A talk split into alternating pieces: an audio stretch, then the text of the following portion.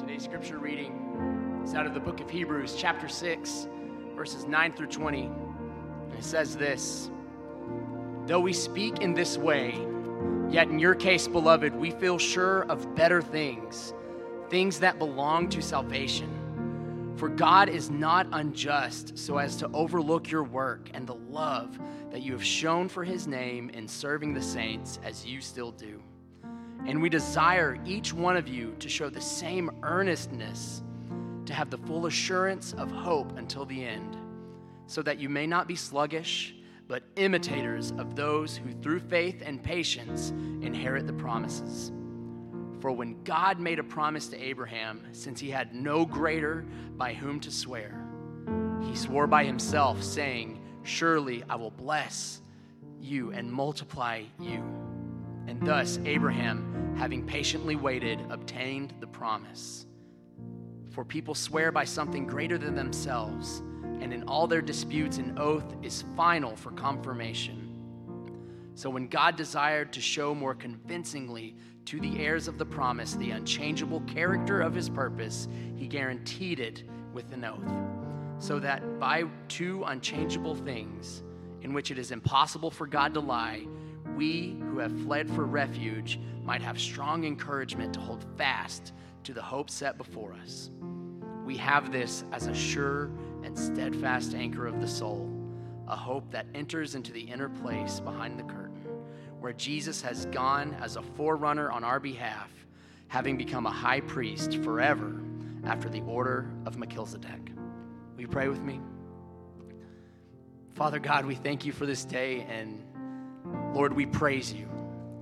Lord, we praise you that you are a God who makes promises and that you are a God who keeps those promises, Lord, that there is no lie in you. God, that your love and your grace and your truth is always at the forefront of who you are to us. And so, Father, we praise you. We worship you today as that God. Lord, we thank you so much for Jesus, and we thank you for the cross. We thank you, Lord, that the cross wasn't the end of the story, that we get to have resurrection along with your son, Jesus. And so, Father, we praise you. Thank you for all that you're doing, God. We love you. We thank you. It's in your name we pray. Amen.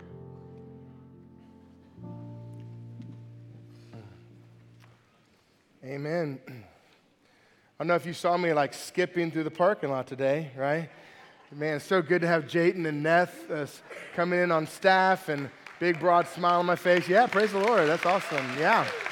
So, and super excited about that. And I'm excited about the word today because we're jumping into Hebrews chapter 6. And last week, when you left, it was a little heavy, right? The warning last week was pretty heavy. And the author of the book of Hebrews is even going to acknowledge that. Look what it says here in the first part of this verse in chapter 6, verse 9. Though we speak in this way. So it's almost like encouraging them, right? Being a football coach, kind of know how those pregame speeches go. And sometimes you just like get on them. And then you're like, let me pull back for a second.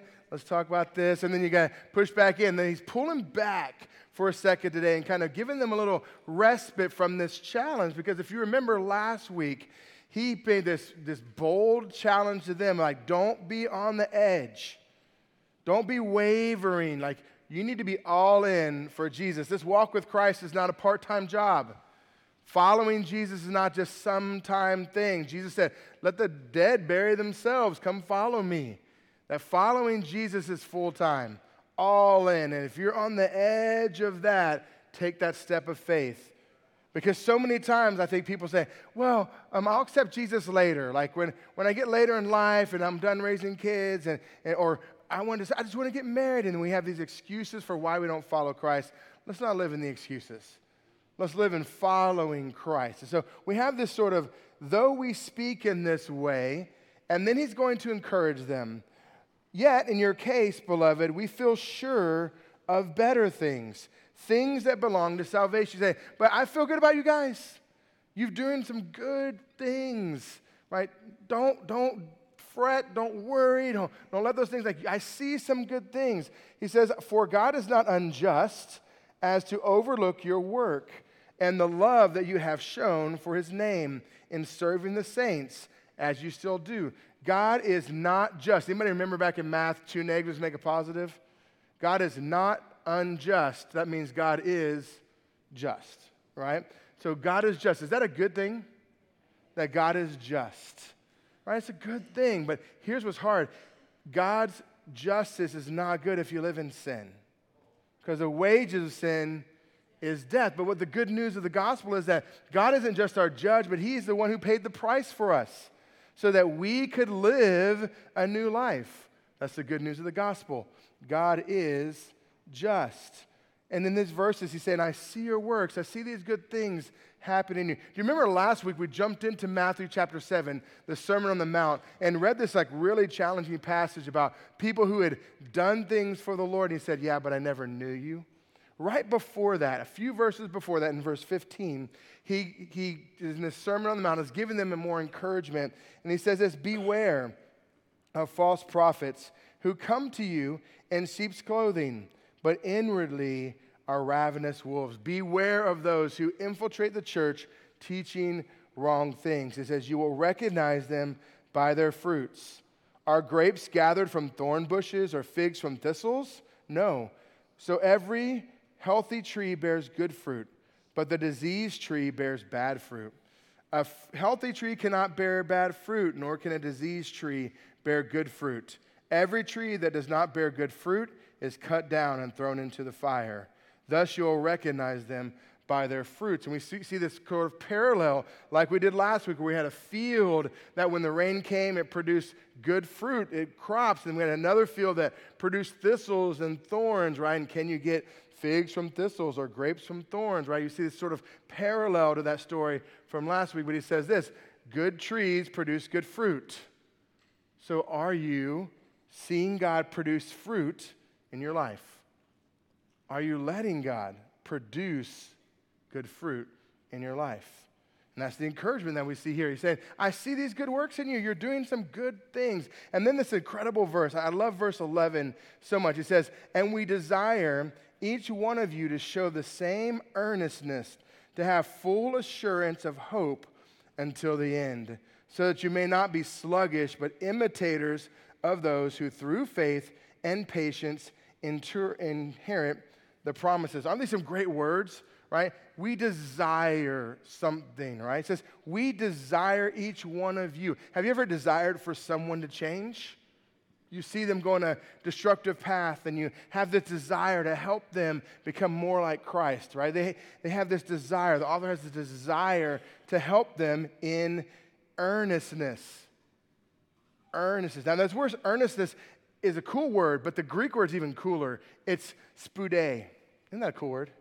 Spoude. I mean, I wish we had that word in English, just spoude, right? It's this idea of earnestness, this idea of haste, this idea of passion, this idea of zeal. In fact, you see spoude used in Romans chapter 12, verse 8, where he's giving these list of gifts in there. And one of the gifts is leadership. He said, those who lead need to lead with zeal or spoude. So if you're a leader, you need to have some spoude, all right? You need to lead with this passion and this zeal and this excitement. What do you have spoude about? What are you passionate about? Like when you wake up in the morning, what gets you excited? For some of you, it's coffee. Some of y'all are just coffee people, man. I mean, Chad is a coffee guy, right? And he just like passionate about coffee, right? And are we passionate about your work? Are you passionate about the word? What are we passionate about? Like when you wake up in the morning, what gets you excited? What gets you out of bed? Do you have a passion for the Lord in the same way? Now listen, when I imagine Paul Valdez getting out of bed, right? It's like, woo!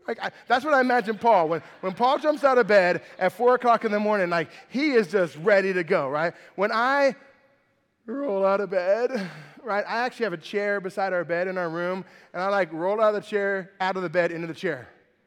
Then the snooze button comes off. Like, where am I? Oh yeah, it's Sunday morning. Okay, let's go. Like I do not bing in the morning, right? When I jump out of bed, it's because I got scared, right? It is not like the morning that way. Right? But what gets you going? I've learned for myself that if I don't get out of bed, if I don't have an earnestness, a passion, an excitement about my day, I become sluggish. So we're supposed to have a passion and a zeal. What do you have that passion about? Serve in that way.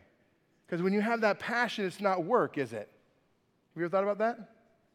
Work is when you're doing the things you don't really like about the job. But when you're passionate about something, you'll do it all day because there's excitement. There's just something in you. And it's saying, we want you to have this passion, zeal, spude, about hope. Look what he says. The same earnestness to have the full assurance of hope. Now, that kind of feels like a contradiction, doesn't it? Like, for example, how many of us wish we had full assurance of things? Like, I have a full assurance of my job, or I have full assurance about this thing, right? Full assurance of hope. Too often, when we think about hope, we're like, man, I hope there's a donut left after the service for me. Like, I hope for something that's just kind of out there somewhere, right? But this word hope that's in this verse is different. This word hope is a joyful, confident expectation.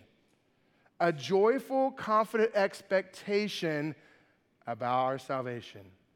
And we're going to see this a little further, scaffolded in later on in Hebrews chapter 11, where it says, faith is the assurance of things hoped for, the assurance of joyful confidence in the Lord. Do you have a joyful confidence in your relationship with Jesus Christ? That we look forward to the day that the skies burst open and he returns. We look forward to that day because we have full assurance of this hope. Do you have a joyful confidence in the Lord? Man, how would that change our day if we were to walk knowing that Christ is real, knowing that there's eternal life in him? Then we can set aside the things that so easily entangle us in this world. Full assurance of hope until the end, so that you may not be sluggish, but imitators of those who through faith and patience inherit the promises. Who are you imitating? Like parents, have you ever seen like that look that you've given your kids and it comes back at you? Or you ever heard that phrase or that word that you use that maybe you probably shouldn't have used, but all of a sudden it comes back to you, right? They're imitating you and that, and you're like, ooh, they bring out the good imitations and the bad ones. They bring them both out, right?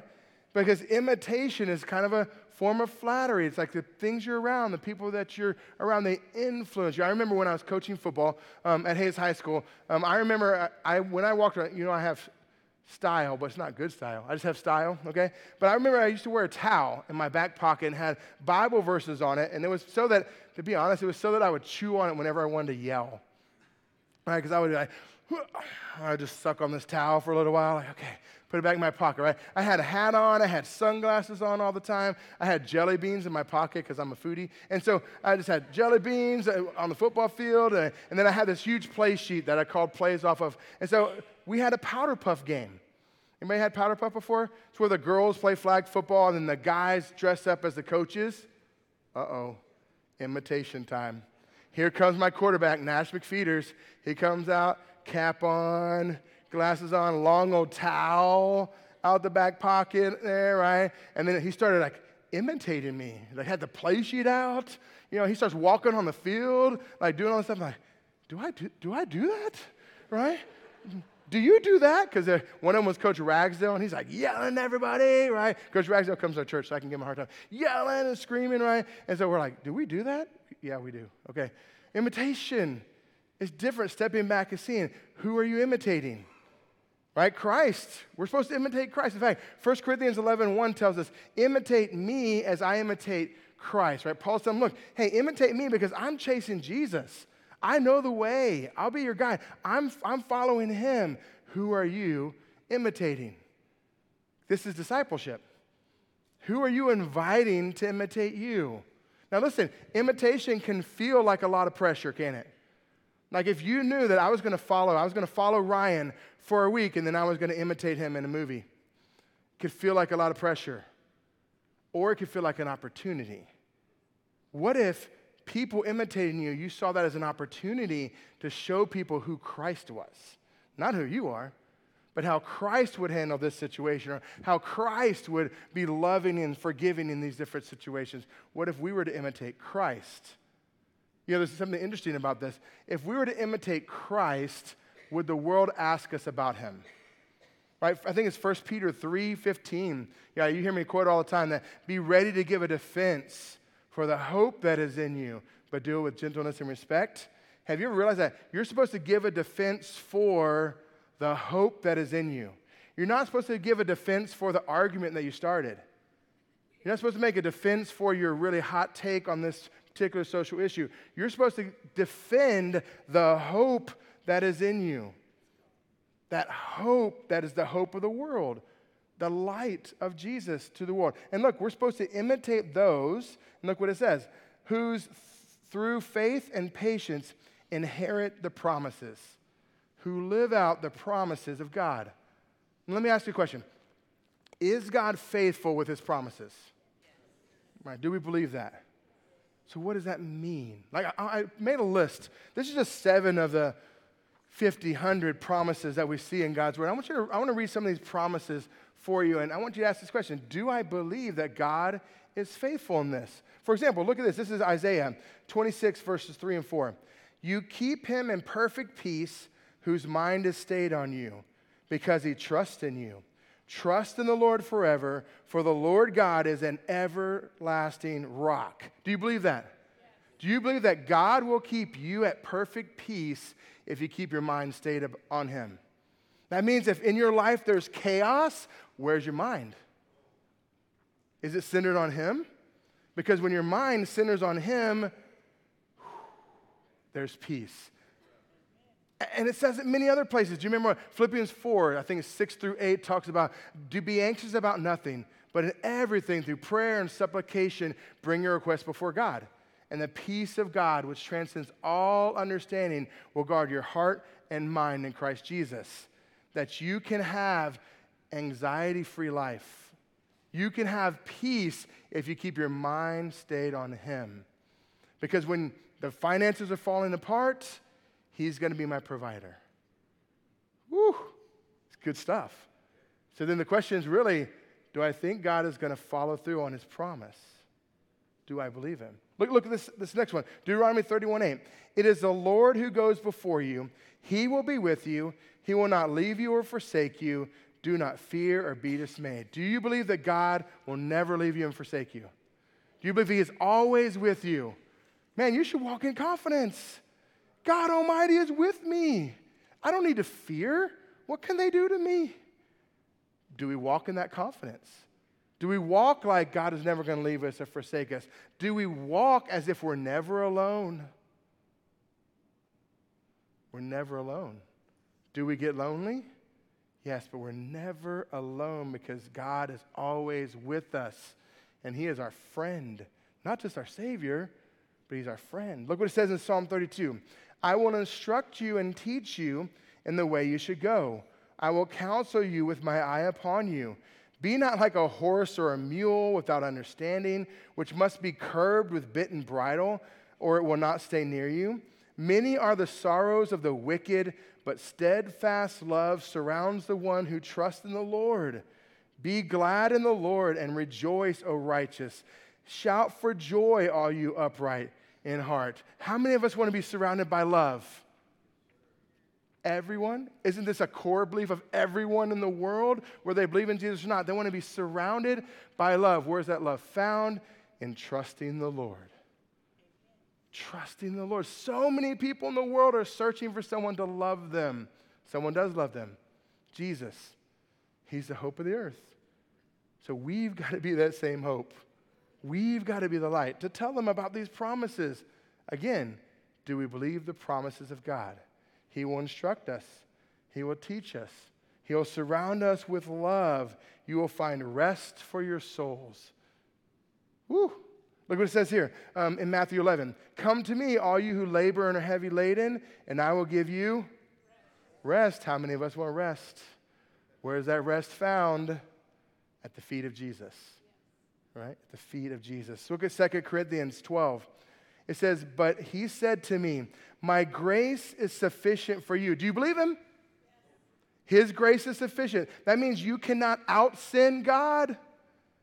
Do you believe that God's grace is sufficient for all the mistakes you've made in the past? All of them, even the big ones. Do you believe it? What about the ones you're going to commit today?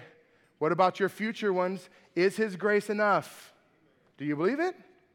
I don't think we do sometimes. I think we doubt His promises.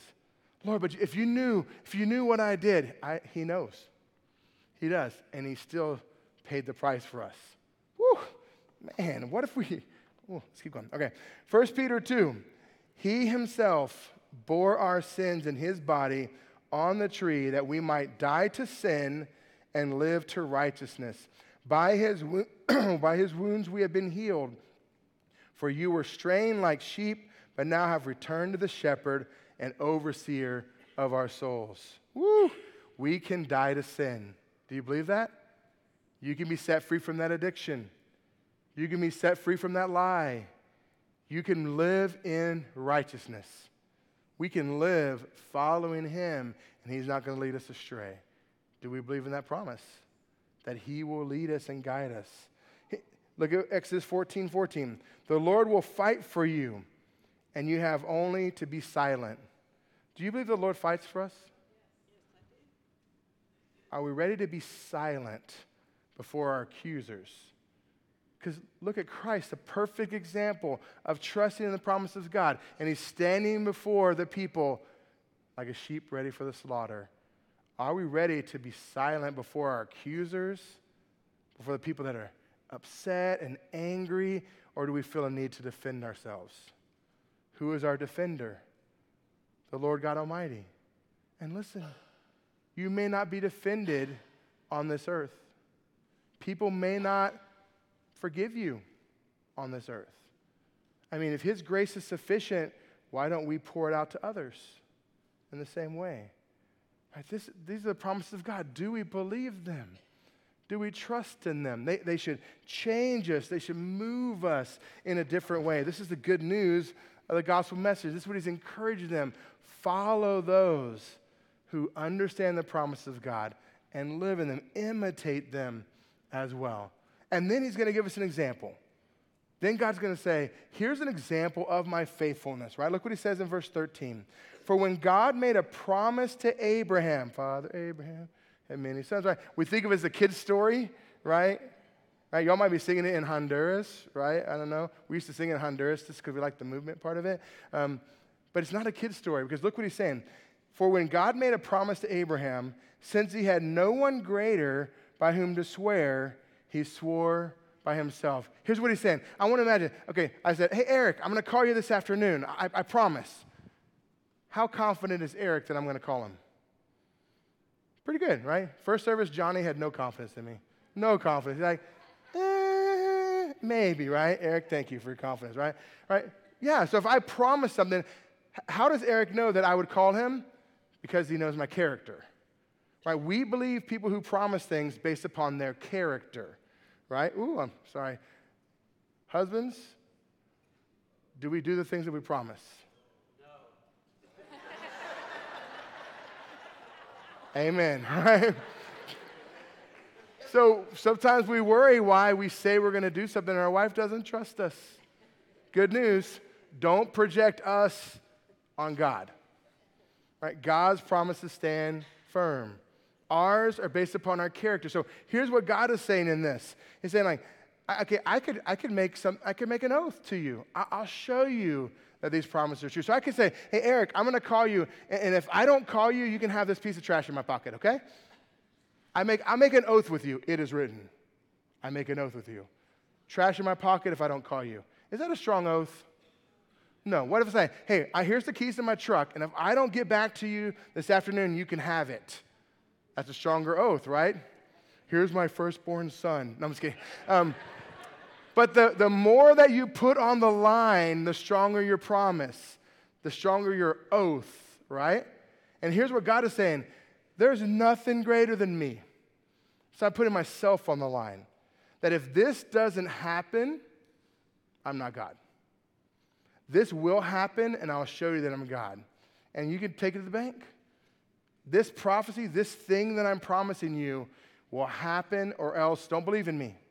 That's what God is saying. There's nothing greater than God to promise on. So he promises on his own character, saying in verse 14, surely I will bless you and multiply you. And thus Abraham, having patiently waited, obtained the promise. Woo, here's the hard part. What does patiently waiting mean to you? If I was like, Brian, how long does patient waiting mean to you? If I said, hey, I'm going to get back with you, just wait for it. Be patient. A day? 5 minutes? 5? Okay, I got 5 minutes. All right, to get back with you. I don't think I'm going to be done by then, all right? 5 minutes. 25 years Abraham waited for the promise. 25 years. Can you imagine? Hey, I'll call you in 25 years, all right? What?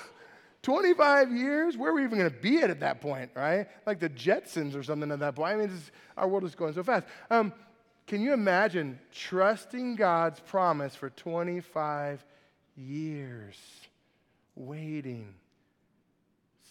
These promises in your life, wait. I was talking to Paul in the foyer just a little while ago, and we don't always get to see the end of the story, do we?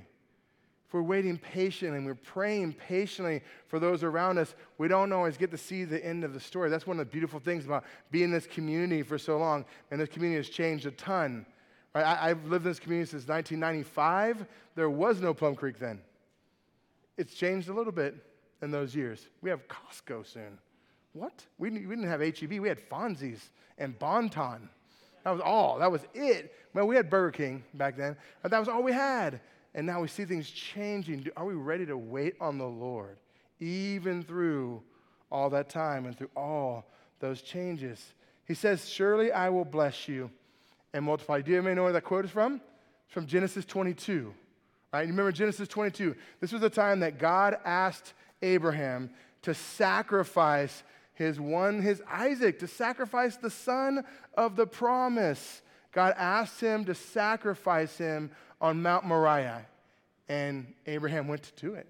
And after he stopped him just short, he provided a substitute for him, right? And after that, in verse 17, he says this, I surely bless you, and I will surely multiply your offspring as the stars of heaven and the sand that is on the seashore. That he says, reassuring that promise to him. Why does the author of Hebrews quote from this story? Why does he quote from here? He could have quoted from Genesis 12, where Abraham was being called out and he was going to be made into a great nation, or Genesis 15, where he's talking about his descendants like the stars of the sky. And he could have quoted from those, but he quoted from this story. Why? Well, go up to verse 14. I think we see some of that reason. Because remember, our theme in the book of Hebrews is Jesus is better. He's greater than all these things. Look what it says again in verse 14. So Abraham called the name of that place, the Lord will provide. As it is said, even to this day, on the mount of the Lord it shall be provided. On this mount I will provide a sacrifice to die in his place. What was that mount called? If you go to verse 2, Mount Moriah. And then if you go to 2 Chronicles 3:1, it actually says that Solomon was going to build the temple in Jerusalem on top of Mount Moriah. That the same place that Abraham was going to sacrifice Isaac became the place where the temple was going to be, and became the place where our Lord and Savior became the substitute for us. The one and only Son died in his place. Woo! Good story. Why would the author point us back to this story? Because it says that Jesus is the perfect sacrifice. Ooh, good story. Good stuff. All right, let's go back. I got to finish sometime today. Okay, we'll keep going. All right, so he says this, for people swear by something greater than themselves, and in all their disputes, an oath is final for confirmation. So we have these promises, and then he confirms them with his oath, where he swears there's nothing greater to swear on than himself. He makes this oath with him. So when God desired to show more convincingly to the heirs of the promise the unchangeable character of his purpose, he guaranteed it with an oath. Did you notice something? The promise was not just for Abraham. Because it says there in these verses, so when God desired to show more convincingly to the heirs of the promise. Who is that? That's us. We're the heirs of the promise. We're the heirs of eternal life. If you remember back to what it talked about in Hebrews 1, he said he promised the unchangeable character of his purpose. That we trust in God's character, that he has a purpose. He guaranteed it with an oath, so that by two unchangeable things, from his promises and his oath, those are the two unchangeable things that we have. Through those two unchangeable things, in which it is impossible for God to lie, we who have fled for refuge might have strong encouragement to hold fast to the hope set before us. Now, have you ever played those trivia games where someone's like, okay, what is something that God can't do? He can't lie, right? This is one of the things. Why can he not lie? Because he is truth, right? So we have this thing. But you see this in a more complicated way when you get out into the world. Have you ever heard this, like, people try to trip you up and say, can God make a rock so big that he can't move it, right? Have you ever heard that analogy? And it causes people to go, I don't know. Can God make that? Can he do this? And it causes us to have some fret. But let me ask you this question. Draw for me on your paper a two-sided triangle. Somebody draw a two-sided triangle. Anyone? You can't. You know why? Two sides make an angle. Acute, right, obtuse, straight angle. What's up with that in math? 180-degree angle? That makes no sense. That's a line. Anyway, too much math for you guys this morning, right? But you can't make, it's impossible to make a two-sided triangle, because by definition, a triangle has three sides, right? So in the same way, can God make a rock so big that he can't? I mean, God can do anything. God is all-powerful. There isn't something that he could make it's impossible. So we believe in the power of God. And what you're asking him to do is to make something that's impossible. You're asking him to make a two-sided triangle. So don't give in to the little word pictures and the little tricks that people try to use to say these things that God's character is not right. His character is sure. And we could trust in his promises. Again, what's our overarching question? Do we believe the promises of God? Because if we did, we'd have perfect peace.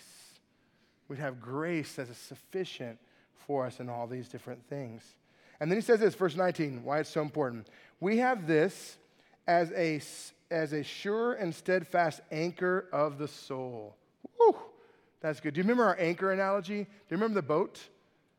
And we had the little picture of the boat, and then we had the anchor that went down, right, to the ground, and then all of a sudden the anchor, like, sometimes it's halfway because we're kind of committed, but we're not fully committed in there, right? What is the anchor of our soul? The promises of God, that we trust God. We trust the promises. We trust that when we give our life, when we believe with our heart in him, we confess with our mouth that we are saved, and we believe, and we have a joyful confidence in God that he will follow through on his promise, that we will be saved. And he ends the chapter with this sort of like teaser. Have you ever been how many of y'all read fiction? Anybody read fiction? Where like at the end of a chapter, they always leave you with a cliffhanger.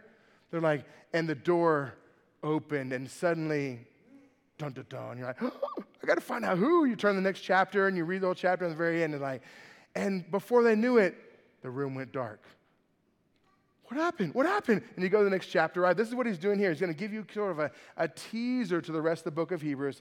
It says, we have a sure and steadfast anchor of the soul, a hope that enters into the inner place behind the curtain, that we have access to God and the mercy seat through Christ. And then he says, where Jesus has gone as a forerunner on our behalf, having become a high priest forever after the order of Melchizedek. Melchizedek, it's a name we're going to get to know really well next week, because all next week is about this mysterious guy named Melchizedek who shows up in the book of Genesis, and then he's gone. And the book of Hebrews just puts a whole chapter out there about what this man's purpose was to point us towards the great high priest who is Jesus. So that's your teaser to come back next week, okay? Let's pray. Lord, I thank you for your word. I thank you, Lord, for the way that you have given us promises. That, Lord, we can remain firm and steadfast in you. That we can trust you. Lord, I thank you for this incredible list of promises. Lord, give us perfect peace. Help us this week to have our minds stayed upon you. Lord, help us this week to trust in you, because in that we have fullness of joy. In that, Lord, we're surrounded by love. Lord, help us to live that way this week with joyful confidence in you. We pray all this in your name. Amen. So we want to end our time today with just a special time of prayer. And so I want to invite our Honduras team. If you're going to Honduras this next week, I want you guys to come on down. And we're going to have just a time of prayer and celebration because next Sunday, they'll be gone. So this is our last Sunday before they leave on this week-long mission trip. So Rudy, come on down. Is there anybody in this group? Okay. They are third service people. I want to make sure I'm not missing anyone else before I start. Kelly's coming down. Noah. There is 25. Sorry, I didn't. You hugged me. I didn't hug you. Sorry. There is 25 of us going to Honduras. And what's exciting about 25 people going is they're part of you, this body. And God is sending people. Oh, hey, Chad made it. God is sending us out. He's sending us out to declare his glory. And he's sending them out. And he's been preparing them for 12 weeks to be able to go out next Sunday. We will be flying at this time on our way to Honduras. You could tell by their smiles that they're ready. We were really ready. Church, thank you. Thank you for all you did to prepare us. Thank you for sending us. So let's go in prayer and send them out in the right way. Father, we just lift up these individuals to you. We first give you thank you. We give you thanks, Lord, for the things that you've done so far to get us to this point. But we also thank you that you do go before us, so that we ask you to send your mighty angels, Lord, for protection, for safety. Lord, give all these individuals the tongue and the mouth to speak about you in a passionate and a compassionate way to the Hondurans. Lord, we lift up the Hondurans to you as they're preparing to receive us. Lord, we're gonna walk through 7 villages. In each village, we just lift up to you at this moment. Lord, we lift up the family members of those who are leaving, that they have that peace because we know we're going with God, and with him, everything is possible. So we just continue to ask that we put on our full armor of God on this trip. And everything that we need is based upon you supplying us the needs. Father, we know that the leaders have been preparing for far more than 12 weeks. So we ask that you continue to give them the confidence in you and what was prepared a long time ago going on this trip. So be with them as when decisions come up and uncertainties arise, that they lean on you for that understanding. Father, we love you and we thank you for what you've been doing in these people. And we ask in all these things your name. Amen. Church, we want to leave you with a message. In Psalm 96:3, it says this: declare his glory among the nations, his marvelous work among all peoples. Church, be encouraged today by the message you heard from God. And when you leave these doors, declare his glory to all the nation. God bless you and have a wonderful day.